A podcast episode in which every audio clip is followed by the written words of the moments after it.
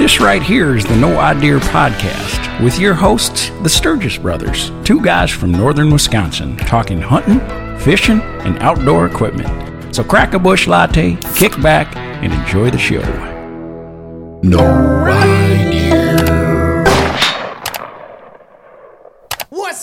Everyone? Welcome to another episode here on the No Idea YouTube channel. This is a podcast episode, podcast number nine already. And sitting to my right is our special guest, Mr. Dan Kasper, and we'll, we'll we'll share a lot more about who he is and what he's about here on the show as well. And then on that side is my brother.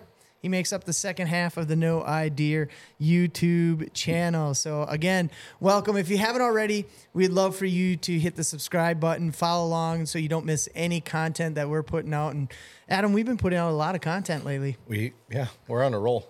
You are I on mean, a, we A lot of ideas in there coming to fruition. we have a lot of ideas that we have no idea what the hell we're doing. So, um, hey, let's do this, guys. Because Dan, you absolutely love uh, hunting. Uh, Yeah. You love outdoors. Let's recap our deer season. So, how'd yours go? We uh well, I tagged out with a spike and a doe opening Nice. morning, and then after that, nothing. So an albino deer, but that's about it. I, So, I saw yeah. that video. I saw that video. Yeah, I saw that video. and it's kind of fun. Like uh, we've had that land for twelve years, 10, 12 years. Every year we've had an albino deer, either on trail cameras or hunting. Seen so one that over there. so that's a that's a genetic thing that's been sticking around Mm-hmm. in your. the first so when we were looking at actually buying it the f- drove right up to it there was one bedded down i'm like that's got to be a sign Yeah. we might have we might have to buy this one well, that's good. So you do you process your own? we do yep Okay. yep absolutely So you took it home, hung it in the garage. skinned it out uh, deboned it we'll uh, cut it up a little bit later on and stuff but it's in the freezer so speaking of which i know because we were talking a little bit off the air a buddy of mine is a uh, his dad's a taxidermy so i always wanted a cape done Yeah. so i was very careful on one of them and so he's going to get that got to put that in my man cave So, Sweet. yeah That's awesome. Well, Adam and I, um, we hunt public land, Mm-hmm. and this year was really, it was fun. It was fun. It was frustrating. Yep. It's the first year I've been able to have that Monday and Tuesday. Normally I have to work on that Monday and Tuesday, and Fortunate enough. It's difficult to get those days off, but I was fortunate enough to be able to get those off this year for the first time ever, and so we were able to stay up, boy, all the way through Wednesday. So came up Friday, stayed till Wednesday, and it was it was fun. Um, the gun deer season has turned into a little bit more of a family affair. Mom and dad are up there, and the, all the kids this year. And Aaron, your wife came up. Um, my wife will stay hundreds of miles away from our deer camp, so it's like a requirement to shower at a truck stop before I get home. It's that bad. But anyways. Um, yeah, it was a lot of fun. It was a, a, frustrating year, and I know there's a lot of frustrated hunters around the state, which we'll get into a little bit later. But um, I think a lot of the it was so warm those first couple Yeah. days, and I, I think it just was a weird October. I mean, it, the the whole uh, climate leading up to the gun deer season was just weird, and I think the deer movement overall was just kind of Yeah. off by us a little bit. I noticed by us, it's it's uh, we ended up having. It felt like every hunter that was hunting the public land up by us was by us, like around us. Yep. And it's so tough because we we try to get up there as much as we can, and we we'll do our spy point trail cameras, and we'll put those all around and um, move them around to try to quote unquote pattern the deer. Um, and it's just difficult because when you get to that gun deer season, it's after the first two hours. Yeah. One of, one of the funniest things was one of the most fu- frustrating things this year was so opening morning is a tradition that my my two youngest kids come out with me. So I'm you know we sit in a ground blind. Adam's girls they go out with him, so he sits in his ground blind. So we're not going to see much, and um, and sure enough, we're not seeing much at all. There's some shooting around us, and then we start getting texts from my son. He's like, "Yep, just saw three. And we're like, well, why didn't you shoot? Uncle Adam was like, why didn't you shoot? And he's like, well, I'm wait, you know, I want to see if there's a buck because he's in his mind, he's he he still thinks it's rut and all this good stuff. And we're like, oh my god, dude, you got to shoot. And then and then yeah, just saw just saw a buck, but it was a small one. We're like, dude.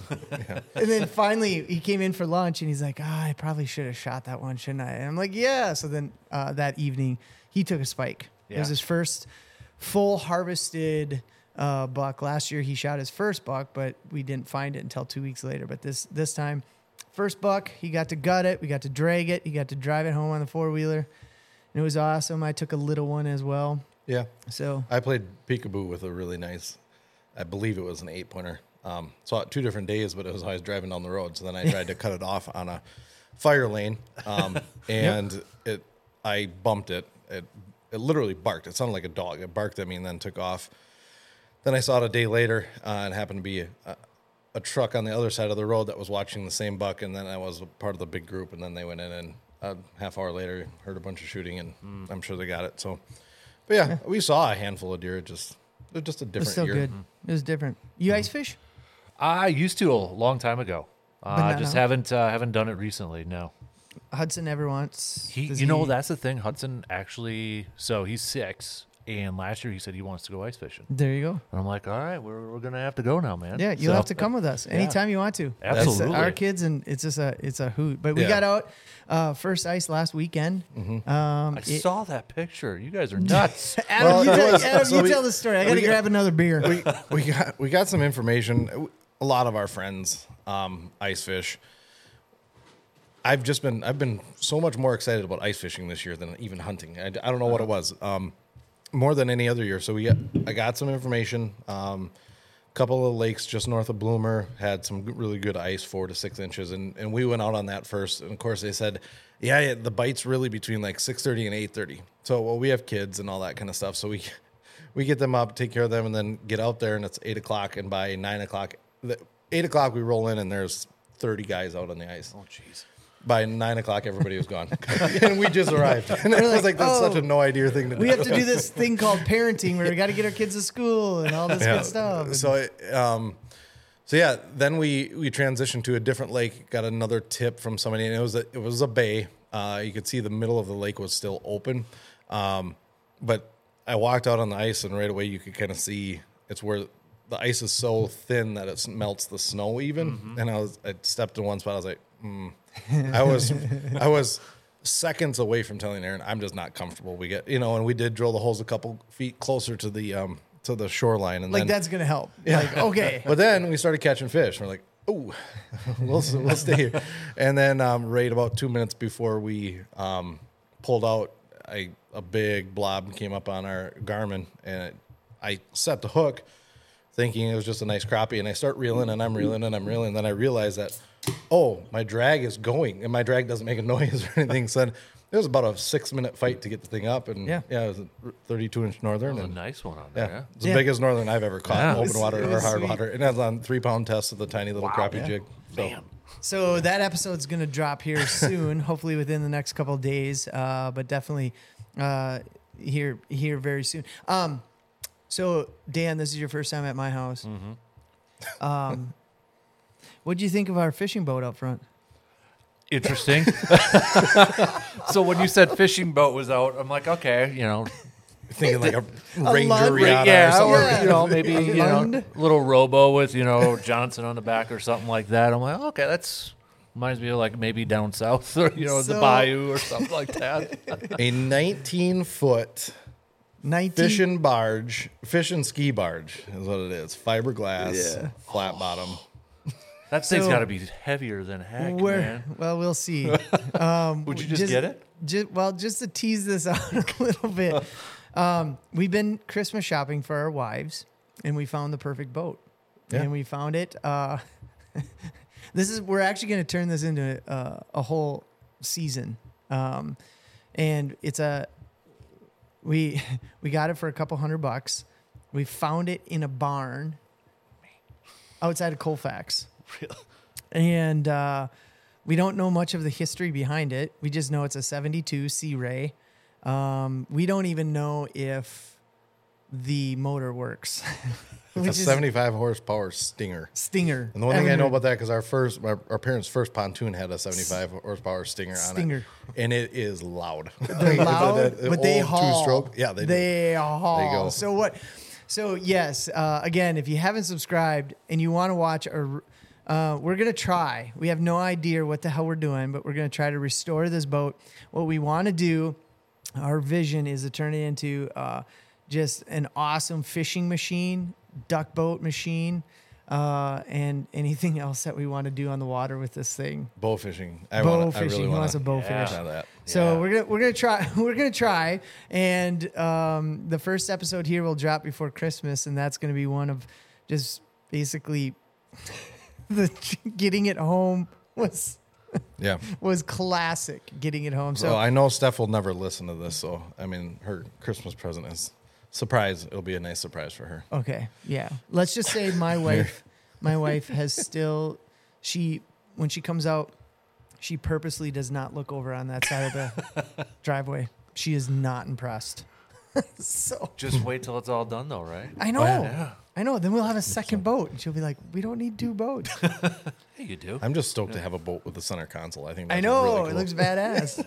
looks badass. But wait, so when you leave, check out the tire if you didn't see the tire. Oh boy. And no, I did not. Just see the remember, from here to Colfax is about thirty minutes. So Oh gosh. just uh, use your imagination. All right, uh, moving on into things uh, that you can't make up. Like you can't make this shit up. We always pull one or two articles. Um, the first one I sent out to you guys for your homework. The first one is actually this guy by the name of Ben. He lives right here in Eau Claire. Um, and I, I don't know if it happened around here in Eau Claire or if it was south of Eau Claire, north of Eau Claire, whatever. But he shot a mountain lion because he was uh, he was actually he felt threatened by the mountain lion. Uh, he was bow hunting, um, and I I didn't realize this. Let me pull it up quick. Um, the article is actually on Meat Eater, uh, Patrick Durkin, which we're gonna we're trying to get him on our pad, podcast. He's a writer Yeah. for Meat Eater, and he lives here in the Chip, in the in Chippewa Falls.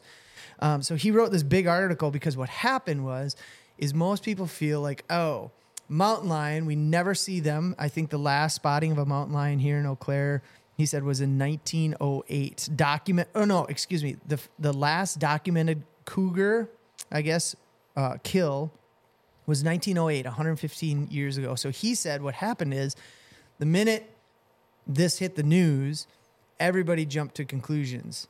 And the couch, you know, people were basically saying, "Hey, uh, this dude, he should go to jail. What the what the hell's he doing? All this good stuff."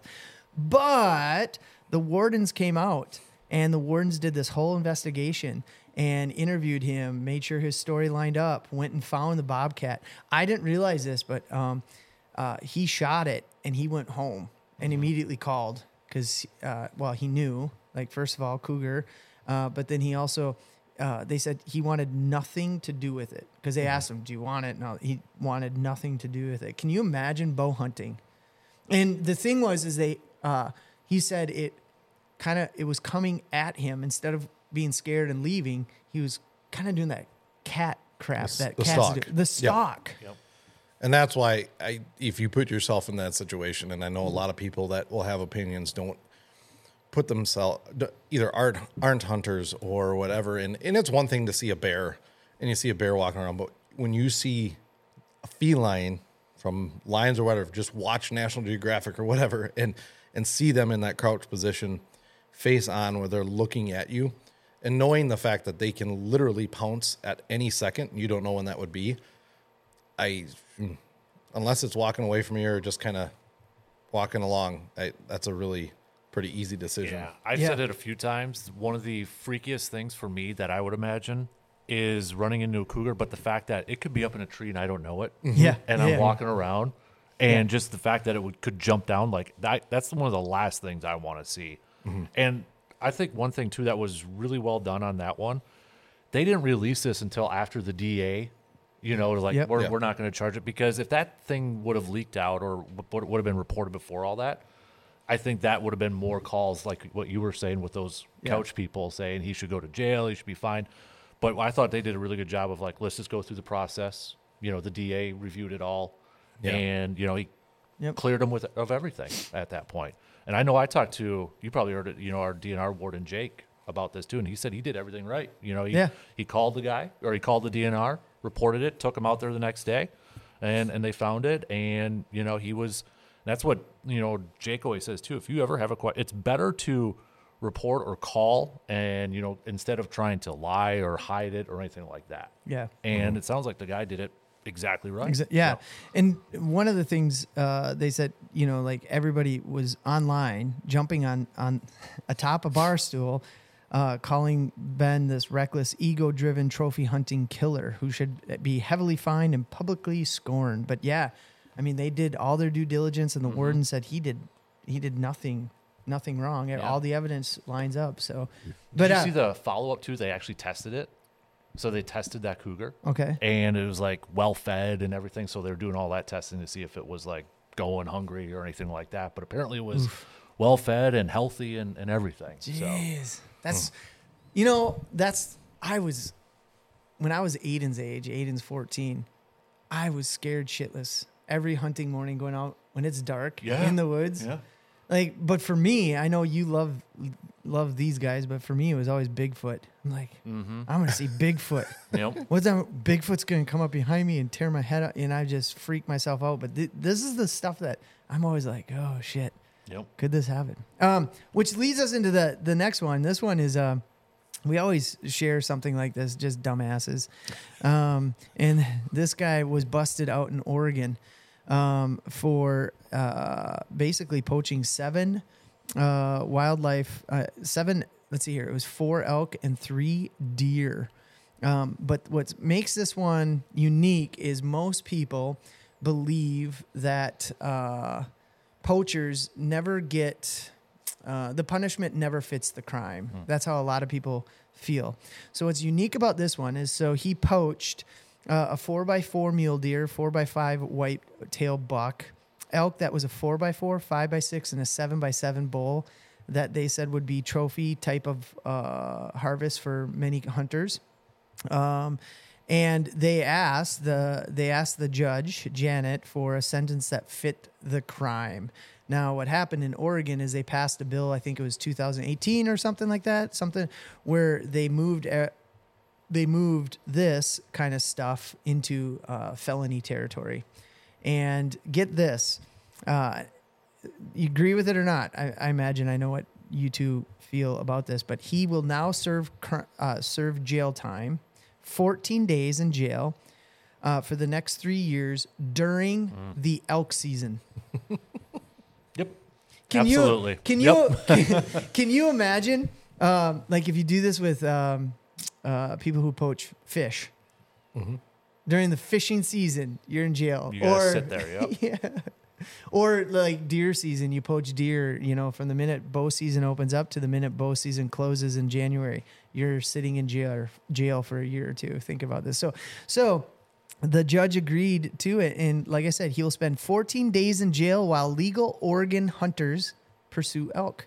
But he also on top of this, he was he was fined uh $75,000 in total, but he was also um he lost his license, his li- hunting license suspended for life. But sitting in jail. you know, I know some of the naysayers will probably say, well, a poacher will still poach, Mm-hmm. you know, find a way to poach or, or whatever. But I would say, too, that the fact that he's got caught, he's going to have extra eyes on him, too. Yeah. You know, Yeah, that's and that's my thing right now is a lot of the a lot of the hunting groups that I'm a part of. Uh, this always happens every year after the hunt, um, especially the nine day gun deer season. People will be like, "Hey, we need to bring back back tags and we need to bring back registration stations." And their biggest argument is, is like, well, because without back tags, you know, you're increasing the violation of of people not registering and stuff. But this is a classic case of bad people are going to do bad things no matter what. Yep. So, but again, shit you can't make up.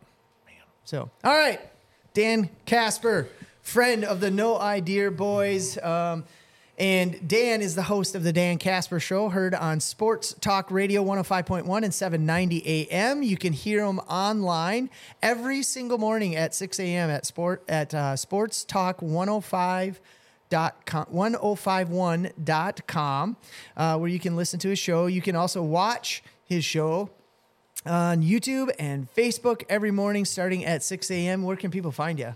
Like, I mean, right there, just search Dan Kasper Yep. Just go YouTube as it's like the at sign now that Yep. they do it at, at Dan Kasper over there. at So, Dan Kasper, yep. and and uh, you also he also has his own podcast called the Man Cave Podcast as well. You can find that on any uh, platform that you listen to your podcast. So. Uh, dude. Okay, how did you get into radio? Uh, strictly by luck. By luck. like, did you did in in school when they said, "What do you want to be when you grow up?" Did you say, "I want to be a radio dude"? No, uh, I knew I wanted to do something in sports though. Um, Okay. And I just I had the mindset that I, as, as bad as this is going to sound, uh, I knew I, I shouldn't say I knew, but I figured I wouldn't be able to do what I wanted to do in sports. I remember as a kid, I wrote a letter. I was a big Orlando Magic fan, and I wanted to be a general manager. I didn't want to play. I wanted to be a general manager. So I wrote a letter to the Orlando Magic because I was a big Shaq and Penny fan. And Shaq had left to go to the Lakers, and they got Rony Seikaly. I was so upset. I was like in fourth, fifth grade, and I proposed a trade to get Eric Montross. You know, like, but I'm like, you know what? I, and I, this was when the internet started to remember. I don't know if you guys remember like GeoCities, the the Yep. website that you can create. I had my own website there uh, to do sports. I actually did an outdoors one, the Natural Outdoorsman. Damn. The Natural Outdoorsman, it was called. And uh, so I, I knew I wanted to do something like that creative, but I just didn't know what it would what it was, you know. And I went to college and originally was going to be a teacher, uh, just so I could coach and and be involved in sports and change that. Well, first actually it was going to be conservation, and then it went to teacher, and then it ended up being kinesiology here at UW Eau Claire, but more of a sports management. I'm like, I want to be an athletic director, but not necessarily for like a high school. Well, that was Parks and Rec, you know, YMCA's sports director, that sort of stuff. So that's where I got my first job was at Wisconsin Rapids as being their youth sports director. I wanted to be involved with kids and, and helping kids out. But while I was doing that too, like me and a buddy, and this was right around the Favre and Rodgers, you know, drama there. And a buddy of mine lived in Indiana, so we started our own Packer show on Blog Talk Radio. and uh, so we would do that like one night a week, and it was like perfect timing because it was leading up to Super Bowl Forty Five too. Yeah. And I'm like, dude, this is a lot of fun. And I always had, you know, buddies of mine would, would always kind of tease me like just remembering useless sports knowledge. Like if there was a a Harvard for stupid sports stuff, you know, that I would have been the dean of that. Like I just I had every NBA rookie of the year memorized from the 90s, 80s and all that stuff, but but anyways, we were at Rapids and you know, we were just kind of doing fun with that and um, my wife and I at that time we were engaged in that, but we wanted to move back to Eau Claire. And she already had a job, and I'm just trying to find a job just to get back here. And took a job as a traffic director, it's called. And at first, when I first saw that, I'm like, I don't want to go and say what's on Clairemont Avenue, you know, back up over there, or anything like. And We have a fender bender on right, Clairemont. exactly. Your commute is now five minutes longer. So I'm like, I looked at it more as like, okay, it's like placing commercials into playlists. So the commercials you hear, that's you, that's what it was, is you place those. So I'm like, I'm just gonna take it, get in here, and see what happens. You know, it's, it's not gonna be a long term thing. Um, so I took it, and that's where like Wax Radio and, and all all those stations are. And when I started 12 years ago, 12 and a half years ago, the sports station they had was all syndicated ESPN radio. It was like on 1150 too, so the signal was really weak. And you know, I was there for a while, and they found out that you know I'd like sports and that, and so they let me do one minute sports like every other day. Mm-hmm. One minute, two minute. I shit you not, it took me a half an hour to to cut like a one minute, two minute thing because I was I wanted it to be perfect every single time. You know, turned into that. Then they ended up switching the you know news station to add a little bit more sports programming on there. Ended up doing like a ten minute show, half hour show, hour show, and then 2016 they went all from news talk to sports talk, and that's kind of where it, it's at right Which now. Which was the So, best decision. Yes, yes, Because A, we got you and yeah. yeah. Um, well, that's awesome. So if if if someone were to tell the Dan 12, 15 years ago that you'd be Mm-hmm. at a radio station with your own radio show, doing what you're doing on all these platforms, you'd probably laughed at them. Probably because I even remember like I thought I was like, you know, doing this blog talk radio thing, and podcasts were starting to become a thing Yep. uh, a little bit. And I remember the uh, was it the Packers? I think it was the Packers, or maybe it was like PackersNews.com had a job opening for a writer. I'm like, oh, okay. I'm, I'm going to send my resume. And, you know, I do this for about two months now.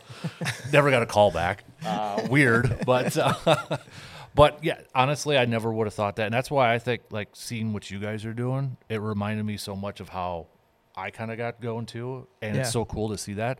I mean, you guys are way far advanced than you know anything we started. I mean, this is It's but all for looks. It is. look good, play Yeah. good. Yeah. You know, I I I, uh. I I go to the sermon of Deion too. Look good, play Yeah, good. look right good, play good. Absolutely. so, so you're saying 12 years from now, Aaron and I are gonna Exactly. quit our jobs and just You'll be on like outdoor channel. We'll be the you know, we'll be the Pat McAfee yeah. of the outdoors. Of, the outdoors. Yeah, there you go. I'll be standing up with my shirts off and just yelling at the camera with the cutoffs and yeah, everything. with the too. cutoffs, and it'll be awesome. I can see that, yeah, man. yeah, and we'll be paying Steve Rinella like a million dollars to be our guest. yeah. Woo! And then Steve's gonna go on a darkness retreat. And Yeah, jeez, It'll be fun. So a, ma- a, a majority. I mean, it's you know, I would say you you can correct me if I'm wrong, but 80 percent is all sports. It's sports, sports, sports, and uh, here in Wisconsin, we highlight Packers, Badgers, Bucks, and the Brewers. And it just so happens that at the time of the recording of this podcast,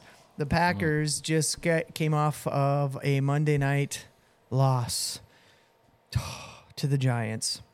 So I have a question for you.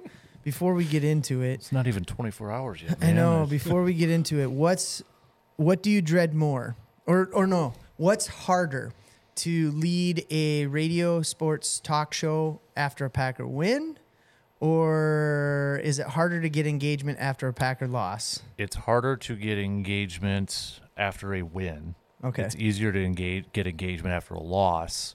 It's more frustrating though to do a show after a loss though because you feel almost like a uh, psychiatrist or a therapist Yeah. a little bit here because that's that's the one downfall of, of that all uh, and you know it's no fault to anybody but it's like you are kind of the sounding board for a lot of frustrated fans Yep. so you kind of take all that and it's like man i'm depressed now even more here De- everybody else kind of come to you with with your frustrations Definition of fandom. yeah So, what is your uh, what's your initial take of last night? Uh, it, it was a, uh team that lost on all phases, and I know a lot of people don't still. Or I, I don't know if it's a lot, but there's there's a vocal few. It looked like a team that still is very inexperienced. Yeah. Uh, a team that was very not ready uh, to go out there, coaching wise, player wise.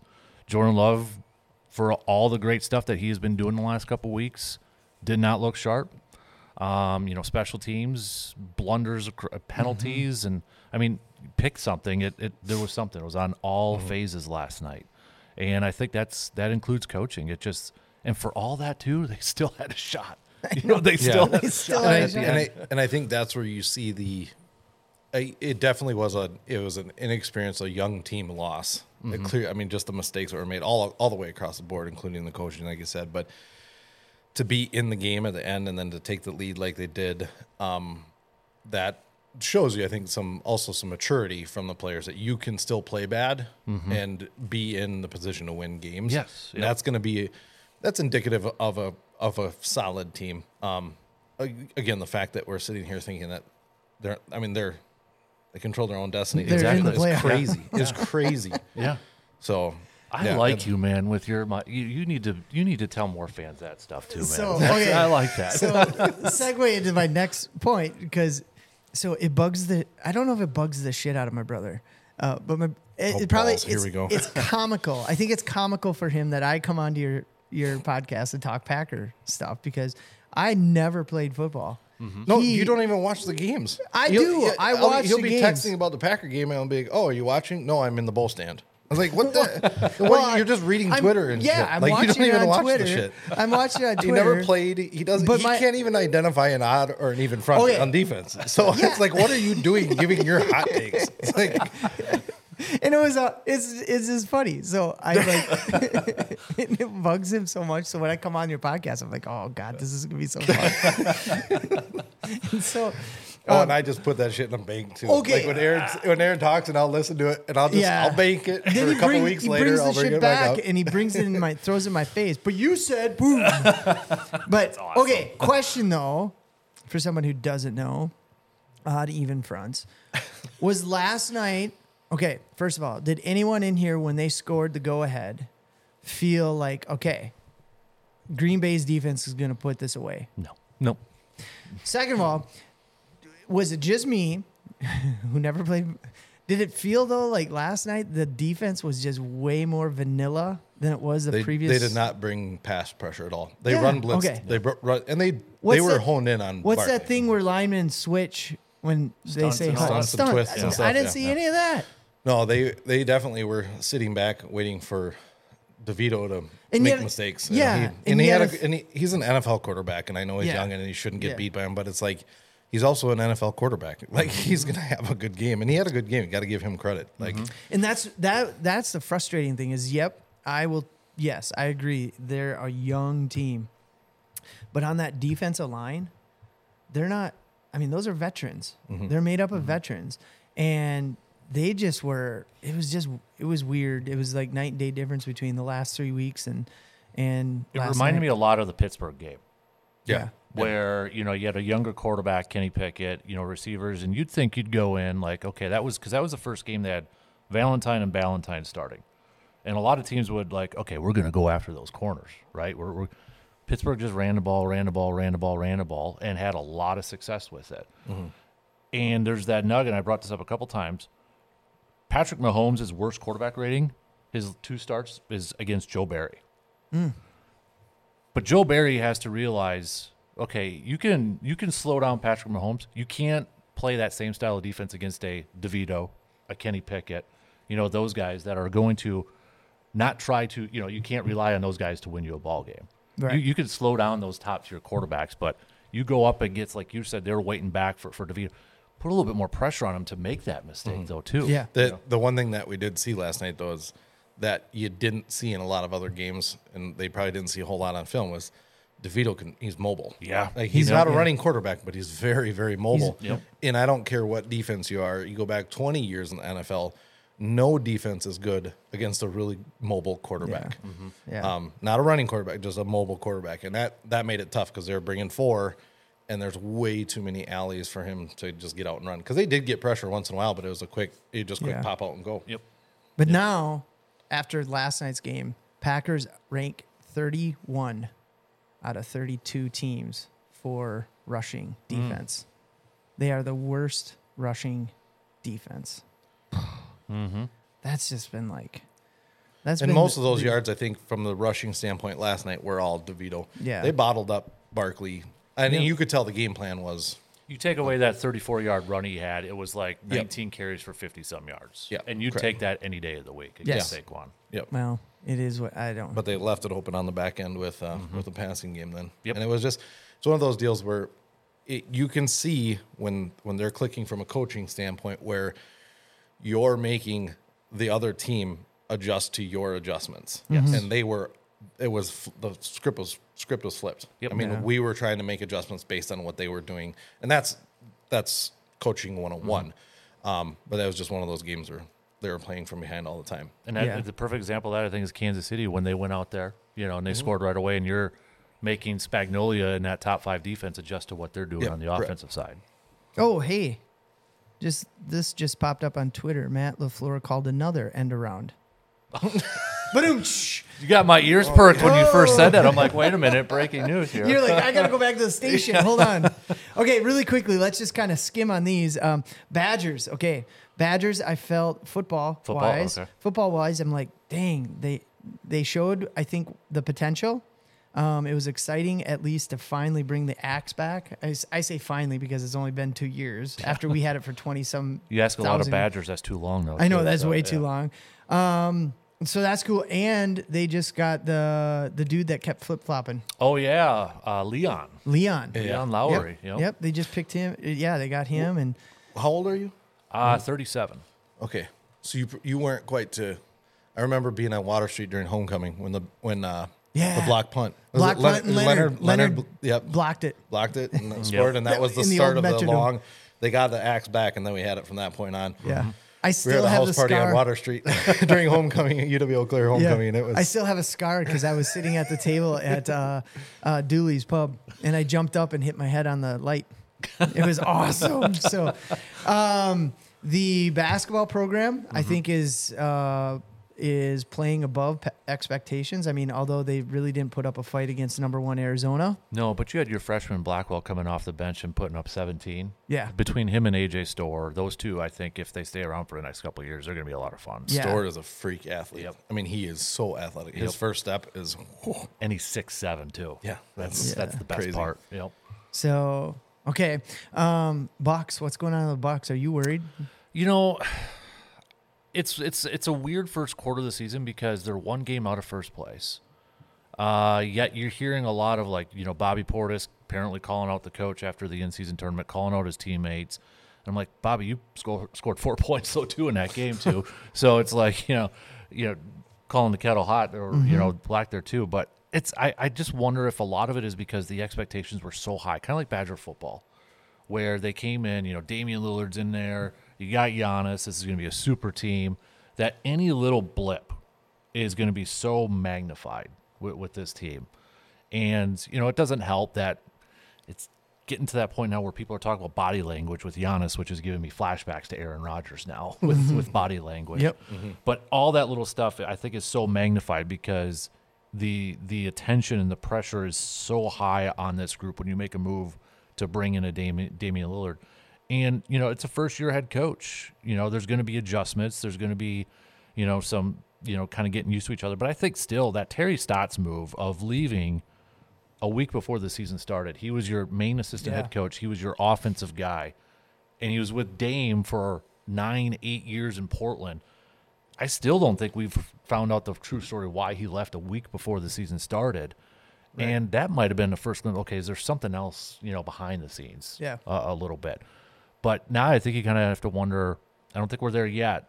But if you start to hear more of these rumblings and rumors, is it, to lack of a better phrase, the inmates running the asylum? Mm-hmm. You know, with a first year head coach, do those players like, all right, no, this is what we're going to do, coach? You know, it's not that established veteran coach. Because I do wonder if they would have hired a guy like Nick Nurse, who's in Philly right now, won a championship with Toronto. Are we hearing that stuff? I don't think we are. But the fact that it's a first year head coach, you, you kind of start to hear that stuff a little bit. Yeah. Okay. Well, I'm not gonna. Uh, a lot of the talking heads say, you know, we're not even at Christmas yet. So Right, yeah, eh, for exactly. the NBA season, we, you know, it's hard to it's hard to imagine that that they could still be easily playing in June yet. Mm-hmm. Uh, so we got a long way. There's a lot of ball game left. So Yep. But then, as one of the more transitioning now, one of the more depressing things as a Yeah. small mar- market baseball fan is Uh, to see the deal that just happened w- with the Dodgers. Did you see um, that deferred money? I know. What I, what Oh, I just, my God. What I just don't get is how how these small market teams like the Brewers, like how do you even how do you how are you going to compete? Like the future's so bleak. you are going to have to do what they did with Chourio and take more mm-hmm. gambles and risks that way. Yeah. That's, Me, that's- meaning, find them young, yep. uh, And lock sign 'em them, up. lock them up, sign them, so that if they produce, you can say, "Whoa, that's a good deal." Yep. You got a then, bargain. and then pray and cross your fingers that they don't turn into like a, you know, I don't know, like Ryan Braun at the end of his career, kind of, kind or of. even Pat- maybe a Yelich. Or a Pat, Yelich. Pat Listach. Yep. Yeah, get a pat Rookie of the- hey, you got yeah, I got a signature. right up over there, uh, right up on there, on, underneath the Oh, there you deer. go, Yeah, He was at. Memorial High School. He did a I meet and greet. even two Aaron on there. Look at that. I That's know. customized. I know. I like that. Well, so so there's that. Um, but but like you said, that's the direction the Brewers have to go in all these small market teams. But then, to I mean, it all started with Counsell bailing and heading to our rivals, Mm-hmm. the Devil. and the Jackass. I like him too. I hope I, hope like he doesn't. I hope he's not listening. I hope Yeah, he is yeah, now, yeah. actually. yeah, right, right. But it's it's it's hard. It's you know the the cards are stacked, and I don't know if we'll ever see like a salary cap in Major League Baseball in our time, if there ever will be. uh, the players. I mean, those player, the players' union for baseball, and we've seen it. How many? It seems like every few years, those two and the management for baseball, they go at it. You know, Yeah. they can't, they take forever to to agree on anything, and players' union never will agree to that. Um, and so at the end of the season, your hopes were where compared to where they are now for, or uh, better yet, the outlook that you have for the Brewers is where today versus end of or end of September. my outlook is the thing is it's such a I feel like they're going to start the season still with Corbin. I know that's the the main main question. Are they going to trade Corbin, Willy Adames? You know, I feel like they're going to start the season with those guys, and then they'll get to that trade deadline and see where they're at. Okay. And then if they're, you know, if it's clearly they're out of playoff contention, you're going to say bye bye to those guys. And I and I would get that. I would understand that. You got to get something in return for those guys. But when you look at how this team is currently constructed, it it eerily to I guess to put an example, it kind of reminds me a little a little like a Ted Thompson Packers team, where they've got that bridge where they're going to be competitive enough to maybe get in that postseason. Then let's see what happens. I mean, you, you look at the, the bridges are there. Pat Murph, Rickie Weeks is going to be the manager in a few years. I mean, that's that's a foregone conclusion. So you got him there. It's on job training. Jackson Chourio, he may be opening day starter. He may. There's a bridge already right there. All those young guys, they want to have that team so they're at least competitive and not have that total rebuild. I don't think they're a playoff team right now. Yeah. Um, but you know what? They've surprised us a lot the last few years, and I guess we'll really find out if that was Counsell or if that was front office moves to bring in those players too. Rickie, right. Rickie Weeks. You want to see a look at his rookie card compared to his last year card? Yeah, he he grew a little bit magically. So one of the things, if you recall, um, in your podcast, I talked about uh, what was that term, Adam, that you call me? Couch coach, Coach, right? coach, baby. Coach, coach. Every year on Facebook, the opening day of NFL, I have a post that goes out because I have I have friends that don't even they don't even text me anymore because I just like I just chew them out because like dude, they don't text me during a game because like you don't know what you're talking about like um because and, and you you hear them all the time calling in the next day. I mean yeah. it's and it's and they need I like it's nothing. ag- No, it is something against them. I mean, it's just, it's like, dude, just like have. It's just unreal how, um, delusional some takes can be by the couch coaches. I, like I said, I call Aaron the couch coach all the time. Yep. because he. So when I said that, and you're like, dude, that's so funny. My brother went and ordered a gift for you. Oh, Two God. gifts. So we got a hat. Oh my god, And we have a coffee cup. Coffee cup right there. Couch coach. that's awesome. There the, you go. The irony of it is, I I've listened to your show, and what I like about your show is, I I wouldn't consider you a couch coach. I'd consider the some of your uh, callers like a Aaron. Hey, hey, Ron. as a couch coach. But um, yeah, I hope you enjoy it. That is Yeah. awesome. Add that. That is awesome. Add that to your man Thank cave you. or your. Absolutely, Yeah. man. That is so cool. But you're right. I mean, I'll to to get a little real. Sometimes it is hard, like to you know, because you want to be respectful of everybody's opinion too. Mm-hmm. You know that because you know everybody's got got that right for that too. But it's like there's sometimes there's some of them. It's like the one that really grinds my gears, if you will, Yep. are like the takes like he's lost a locker room. How the hell do you know if he's lost the locker room? You're not in there. You don't know what's Yeah, going. yeah. You know that sort of stuff. It's like and it's like so. Perfect example too is Aaron is going on about this jet sweep with Reed. Okay, obviously from the surface level as a fan, it looks like oh they're running that a lot. These guys spend hundreds of hours in the film room and they know they're trying to place things like pawns. And again, they're trying to get the defense to go here. And then once they go there, then they'll do this. And then once they do that, then they're going to do this. That we cannot conceptualize how comple- complex that is. And it's Yeah. all based off of just in in bait in um football's getting so much like um the Billy Beane type of stuff where it's Yeah. all just numbers. It's all just analytical. we're gonna we're going to go do this based on this stat. Yep. And that's kind of like that that sweep type of a thing too. It's like, yeah, they ran it a lot last night, and we can sit here and debate, but we're also getting one. I love watching football games and stadiums from the end zone. That is a whole different view Yep. of the game. My father-in-law um, was a defensive coordinator over at um, DC Everest through all their glory years. Knows football big time. I love watching games Mm-hmm. with him because you start, oh, what are they doing? What? are-" And he can pick things out that you would never even know or think about. exactly. And it's it's frustrating though talking football with somebody who really knows it though too because all they talk about is the O line and D line play. That's all they talk about. yep. So that cliche of it all starts at the line.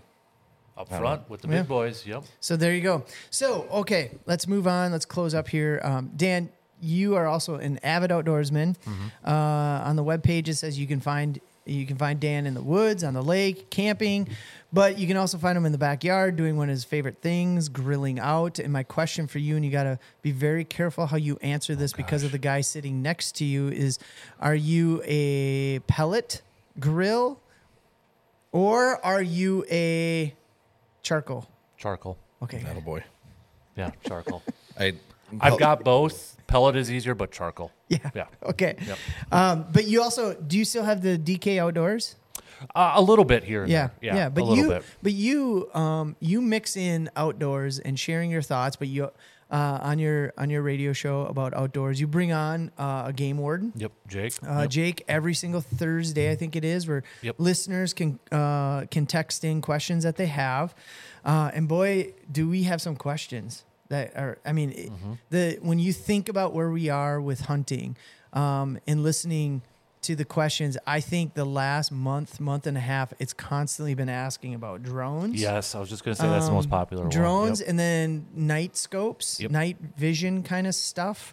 Um, so I mean that just shows where where we're heading and what's going on with the with with hunting. But how did you growing up in Medford, right? Yep. How did you get into it? Did, did your fa- was your father a hunter? What I It was a family thing. Uh, you know, my grandpa, I mean, my aunt, I, I still hunt with my aunt too. It was just something we, it was grown up to do. Um, you know, I started sitting when I was six, seven, uh, carrying the BB gun. Yep. Uh, while that's where like one thing, like, I, I think it kind of gets overlooked. I don't know how you guys do it, but like, I think that's what really kind of got me into hunting too. Like, I would go sit with family members while they're bow hunting but they would let me bring the BB gun. You know, porcupine comes out or a squirrel Mm-hmm. comes out. You know, I'm making noise. You know, now I look back at, it, I'm like, dang, I was kind of ruining their hunt. You know, a little bit. Yeah. But it, I think that was a big thing that got me to because then I wanted to go every weekend. I wanted to go out there. I wanted to, you know, experience that and. So I was doing that since you know six, seven. I mean, the old school BB guns, one you know lever action, one thing there, inaccurate as all hell. Yep. Um, but and then you know I remember 12 years old going out bow hunting, uh, rifle hunting, and doing the whole whole shebang there. And it's I was thinking about this actually on the way here. Mm-hmm. 25 years I've already been bow hunting, and it's like, dang, Lord, you know. But but I was sitting since I've been six, so over 30 Yep. some years. So bow, bow hunting's probably your jam, or any other Yeah, type of we do- that you. We do. I mean, it's it's the rifle too, but bow hunting has always kind of been that. I think that special one. Obviously, I have more success in rifle hunting because you know we used to go on public land too. Uh, Miller Dam, Yellow River, right across from my biggest buck. You know, as, a, as an eight pointer, I got public land over there. It's it's a shoulder mount too. But last few years, I've I, nobody did it in my family, but I just started doing it for years. I love turkey hunting now, uh, and and ever since I got my first turkey and I called it in, I've been addicted to that because Yeah. to see that actually work and to hear it gobble back, it was like, oh, that that was kind of like an adrenaline right there. I'm like, that's that's my that's my thing right now. So You ever do the duck hunting or gre- ge- that's one thing I want to do. Yeah, I- I wanna do That's that. that same feeling. I've actually Yep. never been turkey hunting. They they've said the same thing. Aiden and Aaron have, but goose hunting it's the same thing. You call and then you get them to turn, Yep. and they come right at you and they put their wings down like they're just And when you're what is it called when you're on the X? on the X On and the there's X, and hundreds there's- of birds around. coming coming That's- in. that's Well, get here's the good news though is you have some friends that have a duck boat now. That's right. it's right there. So Got a little work to do. got a little work. So uh, talk share your thoughts, I guess if you will or your opinions of just the culture of hunting in Wisconsin. Um, it, it's a deep deep rich tradition, Mm-hmm. right? I mean, it's something that um, you talk to anybody in Wisconsin, I mean, it's it's just a part of our heritage. Mm-hmm. Yeah. Um, what was the numbers that they had for rifle season? Like f- everybody in 50 states, and then how many countries across the world, or something like that. I mean, it was kind of funny when you know Adam was talking about finally gotten a couple days off to go rifle hunting, and I'm it reminded me of like you know school. Uh, when I was in school, we could we had to go to school Monday, Tuesday, Wednesday, but they do the prearranged for Yeah. for hunting. Well, the Blaze Orange slip that you got Yeah. signed by Yeah. all the Yeah, yeah. teachers. Exactly. Yeah. And it's like there's no other time you could you could do that besides it was because of hunting season. And it's just been, you know, for for that culture. It's something I grew up with. Like I remember every weekend going to my grandparents' house, and we the the land we'd go to, we'd call it the forty because it was forty acres. You mm-hmm. know, and I can still I haven't been there in years. It's not in the but I can tell you right now how to get around that place. You know, it was I can still remember my first deer stand on there. I mean, it was a eight foot plywood stand that had an old TV its tower as a ladder with a bench on there. I mean, I love looking at old tree Yeah. stands, like walking through the woods and finding those old wood ones there. But you know, I just and I don't pay attention to it much on on social media though. Too, it's like I do kind of wonder has that changed it a little bit for some of the Yeah. youngsters out there? Yeah. Um, you know, because even my son Hudson, he's a little apprehensive to go out there. I mean, he's teaser, he's getting a BB gun for Christmas, but uh, but uh, Don't listen to yeah, this. don't listen to this Hudson. Um, but you know, he's even a little apprehensive, like I don't, I don't, I don't know if because he sees this stuff on TV, you know, like Mm-hmm. YouTube or, or stuff like that, and it's like you try to control it a lot, but then he comes home from school and you know it's so and so said this or, or or whatever. But I think it what helped me though too was growing up in a small town. You know, Medford was four thousand people, the biggest city in the county, Yep. and I worked at high school. My job was at Shout Out Easy Stop. It's not there anymore. It was a full service gas station, but we sold guns behind the counter and live bait. Yeah.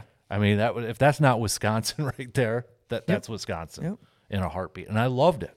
And Yep. I loved it. And you, you don't see that stuff no anymore. like you know and that's been one of the one of the arguments we mentioned earlier is is the idea like i remember you'd get done hunting for the day and you'd come into town you'd drop stuff off at the at the house and then you'd head downtown of bruce and you would slowly drive past each bar to mm-hmm. see the trucks with the tailgates down and what kind of bucks they Yep. have. Then we'd go to uh, express mart uh, that was on 40 and 8 and you would just you'd literally get out of your car and just stand there and watch people pull in and pull out Yeah. registering their deer. And and you're right. You you just don't have that. And and we post you know the other thing too is we posted um uh an article a little a little while ago saying asking the question are we making hunting just too easy uh, for for kids kind of getting at the concept of you know in in the age of cell cameras that will send pictures to the kids and to me Yep. uh, immediately so that you you know it's just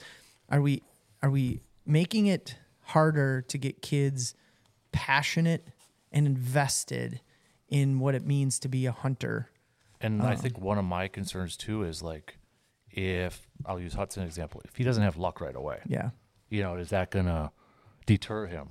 I Yep. mean, Yep. I didn't get my first bow deer since uh, until I was in college. yeah You know, for bow hunting, that was like my first bow buck. I didn't get until college, and it took a few years even just to get my first doe w- with a bow. And now I feel like too, it's like, okay, if he doesn't have that instant success, is he going to even want to keep going out there? Mm-hmm. You know, and that's like, how do I, how do I combat that? How do I, you know, continue to teach? Like, it's it's about putting in the work, and it's just enjoying your time out there. Like, that's how I I go out there, and that's where I just like clear my head, man. And mm-hmm. that's where I think about stuff, and just that's where some of you know my thoughts and all that stuff comes out. And I just loved being out there, and you know, there's a long time where I wouldn't even see anything out there. Was it frustrating as a kid? Yeah, it was, but it didn't deter me. Mm-hmm. But I feel like now it, if if I were a kid in this day and age, I I kind of wonder would it deter me Yeah. to go out there or not? Because they have so much so many other things Yeah. to choose from Yep. and sitting in the woods and not seeing something is that something that's going to excite them and I, I don't know so you know when we talk about the state of hunting in wisconsin today um, a lot of the reflection or the opinions i hear from from hunters discouraged hunters is because they're comparing the hunt today to what it was in 99 2000 when i wanted to see a deer i just got up and walked around in the woods. When the deer herd was closing in on 2 million you know and and we're we want that again. Um and so because we don't there's just this weird vibe going on. And and and i think it, it's affecting if you look at the numbers uh, the deer harvest numbers uh, are are down, and you can you can you can peel the numbers back any way you want, but the reality is is they're down significantly. We're not talking single digit percentage points. We're talking about double digit. And then even licenses are being are fewer licenses. When we bought our cabin, the cabin next to us, uh, there was eight, nine trucks. Now there's there's you know eight nine trucks and they had about 10 hunters. Now they're down to four hunters. Um, the guys down at the sugar shack you know this year we asked if if the regulars were coming up and they're like wow they're coming up but this one's coming for one day the next one's coming you know. Um, so they're not as regular. So you're seeing a lot uh, fewer hunters a lot uh, less deer being harvested which then what do people do? They say well that's because we don't have the deer like we used to and on top of it, they talk about wolves and predation and hunter numbers, harvest numbers. So They all turn into couch conservationists. Oh That's yeah, they- I mean, they- There's a new hat right there. They- I mean, they do. doesn't though. roll I mean, off the tongue as well. people just think i mean again the, the reasons why first off ecology that's it's gonna it, it pendulums you're not always going to have 2 million deer in the state of wisconsin um, but i think the state of hunting not just in wisconsin but nationwide is a huge cult- cultural thing with this generation with everything that's happening with social media eh, with and it all ties in together. We're seeing it in the workforce with ki- with kids that are coming out of high school.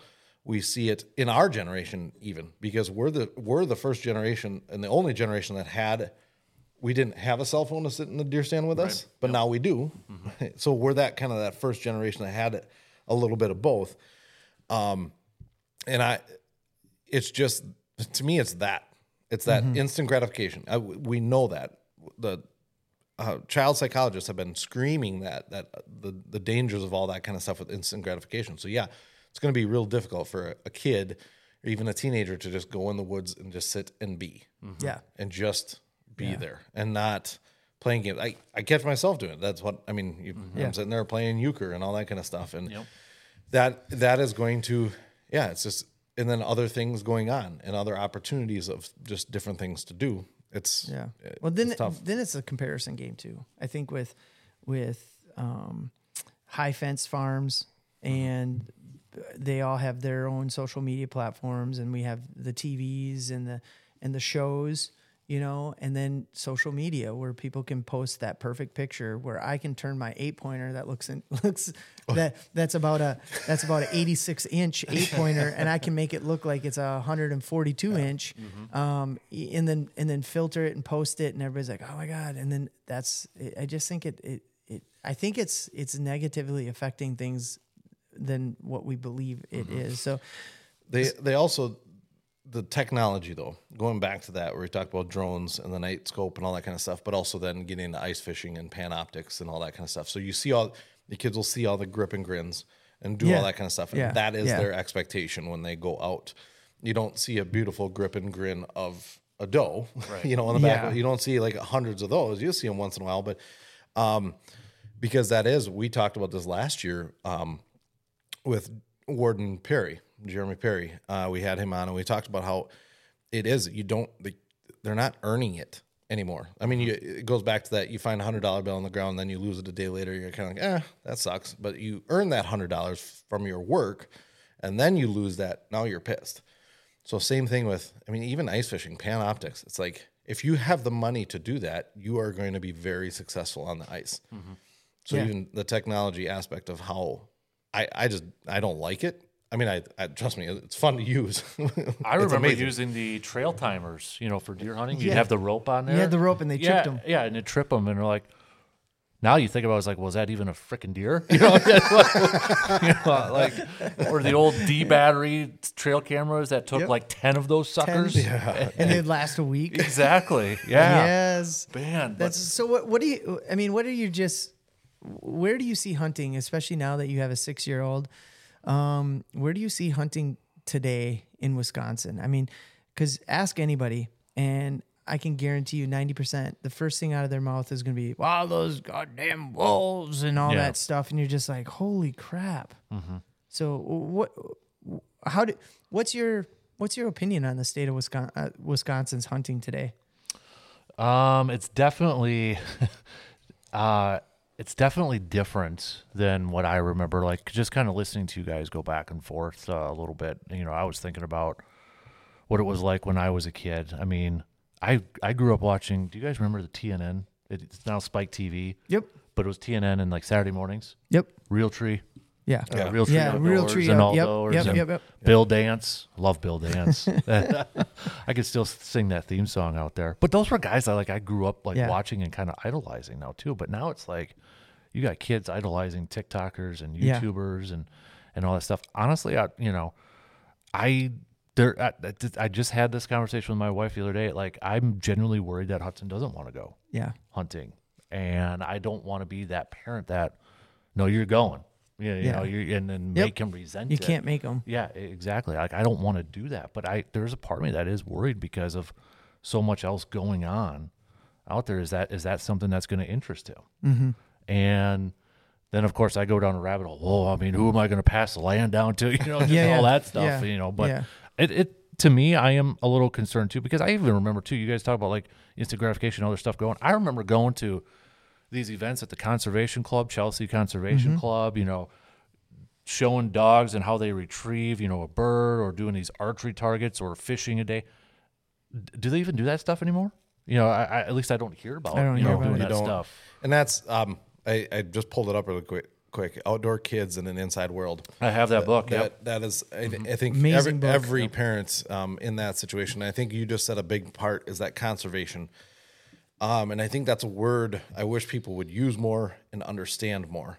Um, is conservation, and I think teaching a kid that first or alongside with parallel with the hunting is I think that provides the opportunity to hook them quicker Mm-hmm. and easier than just, hey, we're going to go out and kill something so we can take a picture and Right. post it on social media. Right. And that's kind of where I think it benefited me going back to when I was a kid, just going to sit with all my family members carrying a BB gun. I never saw somebody shoot a deer because now I realize, well, I was screwing everybody up. you know, but I was having fun out there. You know, I was trying to shoot a you know a leaf or something or a pop can on the on the on the branch or something. But that's what got me like, okay, I want to go back. I want to keep Yeah. coming back. Yeah. Yep, absolutely. All right. So remind the listeners again, where can they find you? Uh, well, Facebook. They still Yep. call it Facebook. Facebook. Okay. Uh, X slash Twitter. What do you guys call it? I call it. I could still ca- call it I- Twitter. Yeah, I still if call you it can type in twitter.com, it's still Twitter, right? Yeah. Yeah, Yep. okay. What's So funny X- though is I, I'll say people, I'll tell some of my friends like, hey, it's on X, and they'll think I'm talking about the onX app. Oh, The yeah. hunting app. on it's X. on X. Oh, Yeah. No, I mean like Twitter. It's on Yeah. X. I wonder if on X has seen an increase in downloads. Oh, that's a good point. Yeah. Uh, nope. Over there, Kasper with a K too. I got always, that's been something since I've been a little kid. Yeah. Just having to deal with over there too. So yeah, Facebook, Twitter. Uh, Shit, otherwise, I put a C oh, I noticed on that. our Don't show, worry. show script. I Oh, why didn't you? Oh yeah, DK. God, I'm sorry. We're Dude, gonna- I'm not gonna be friends again. Probably not for a while now. So And Adam's going to be on the podcast now. So Yeah. Well, it'll sound smarter. well, no, I get it. You know, Aaron sounds smart. It's I just sound not his smart. take. It's not his take. I memorize. never his take. I memorize the tweets and the But blogs. It's, this all started with Aaron text me something. I was like, "What the hell?" I was like, "No, you just you copied and pasted that from Twitter, didn't you?" He goes, "Yep." that's awesome. oh, that's awesome. It is cool. And then one last thing, put a plug in for um, Backyard Dreams and what Yeah, that is. so- You're huge on this. So Backyard Dreams is kind of our our uh, charity thing that uh, started a couple years ago, and I mean, the, a lot of people ask, "How did you come up with that name?" And I was a single kid, you know, single parent, and that, so I was in the backyard a lot, pretending to beat Michael Jordan, um, you know, or, or beating the Cowboys, throwing throwing the football to the clothesline, you know, just daydreaming. Like I still daydream to this day, and I'm a big believer. But like, okay, we're playing in the backyard, backyard dreams, you know that, and that's because the goal I wanted to have was to help people, a lot of times kids, uh, chase their dreams, chase their passions. Because a lot of times kids, you know, they should be able to go out and play football if they want to play football. Yep. You know, Yep. there's a lot of. I mean, sometimes now to hear what it costs to go play football, it's like, good lord, you know, or if they want to go play t-ball, let out. They should be able to go play t-ball. It's not the kids' fault that they can't afford, you know, something like that. So we wanted to help uh, out that way, and we've been able to do that. And actually, tomorrow, so we're recording this on a Tuesday, but tomorrow, uh, with with Christmas coming up here, we've we're taking ten kids um, Christmas shopping. Oh, cool. um, Mills Fleet Farm, where we're going over there, and they can spend it on themselves. They can, you know, spend it on uh, their family or friends, or do a little bit of a mixture. But it's ten kids who, again, it's uh, it's whether they're coming from a lower income because their parents can't afford Christmas gifts for them, or they've got some health issues going on. But we're gonna we're gonna take them Christmas shopping so they can load up over there too. But it's just it's we want to. My goals. I've always wanted to help kids out just kind of based off of how I grew up too, and, and making sure that, you know what, if you you can chase your dreams, you can accomplish your goals, and there shouldn't be something like money that that deters you from from doing mm-hmm. that. If if there's a little bit that you know we can help out that way, that's that's that's the goal. Okay. For, for backyard dreams. Cool. So you can find Backyard Dreams where? Uh, sportstalk1051.com. We got a listing of uh, all the stuff that we've been able to help out over there Awesome. too. So That is co- so cool, man. And again, this is Dan Kasper, and you can find him uh, online anywhere. You can listen to them every single morning, no matter where you're located in the world. That's kind of the cool thing. we do have a listener from London. Ooh, Nice. Yeah, he's a Lions fan though. That's too bad. that is I'll, I will say this, Dan, before we wrap this thing up. Uh, I think one of the things, just talking with a lot of the people, is how down to earth you are. Yeah. you know, a lot of a lot of sports, um, sports media people can be very arrogant, and you're definitely not that. I mean, you're you're very down to earth, and I think that comes through in all your shows and, and and what you do. So, uh, I know a lot of the, especially, I mean, the Eau Claire area is getting bigger, Yeah. and you know, and, and that's good for uh, business like yourself. But um, I think a lot of our local people appreciate just how it's just real, and down to earth. So we don't. I don't like it. to. Well, I appreciate that because um, I don't like to script anything, Mm-hmm. and I, I I really don't script anything on there. And I always chuckle when I hear some of those sports people say they're not a fan of a of a team or anything like that. I'm like, you know what? I can't turn that off. Mm-hmm. Uh, the reason why I like sports is because I was a fan Yep. of, of, of a team. Do some overdo it? Yeah, of course. But that that's one of my bugaboos too is when I hear those and that. and I get it, they have to do it, you know. But it's like, but why why did you get into it to begin with? Because mm-hmm. you were a fan of somebody or some team over. Yeah. there, and I'm not smarter than anybody else.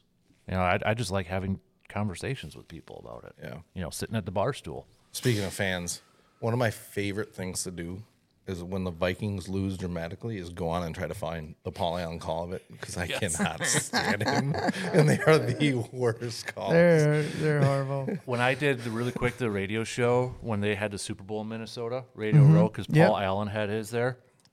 Most obnoxious guy there. Oh my god. I You could hear him over everybody. Yeah. You know, just Yeah. like saying, "Everybody clap for Mike Florio," because Florio's a big Vikings fan too. Pro Football Talk. So it's like, oh, dude, This is not the what did he? This is not the Lions.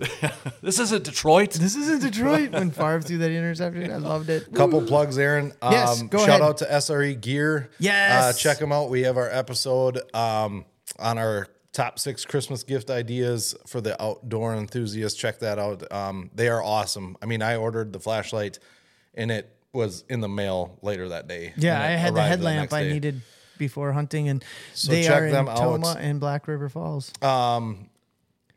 GSO Gold Standard Outdoors. Where Yep. I just ordered up a couple of ice fishing rods from them. They're coming um, hopefully in the next couple of days. Get our hands on those. Do some reviews. and you can watch that uh, podcast with Joe right here. And then last but not least, um, not going to say too much. Yeah, we're teasing this. This is a it's King Cooler with a K. King Cooler like Kasper with a K. Aaron. Yes. Uh, it's it's a Touche. beverage wrap, not necessarily koozie, but it's like that. Um, we're gonna have more information coming out about this, but um, we are now an official affiliate with them, uh, which is really kind of cool because that's our first. But uh, we'll give some more information about uh, King Cooler. Just stay tuned because they, they got some pretty cool products. Aaron and I are just trying out right now, um, kind of testing them out so we can give you some uh, im- information about those. Uh, uh, I, lo- I love they got a hold of us. They said, "Hey, we watched a couple of your videos.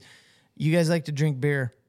We have something we have something for you. for you, and we think this would be a good partnership." And we're like, "Sweet." Heck so, yeah. So we'll be we'll come out with more information and a review, full review on that with some links. But in the you. meantime, we'll have the affiliate link down below because if you purchase these before Christmas, these would be a great gift. Yeah. Uh, it helps our YouTube channel out as well. So you bet. All right. Well, thanks for listening. And again, if you haven't already subscribed, we'd love for you to subscribe. To those of you watching and listening that have subscribed, thank you so much. It means so much to us uh, as well. Okay.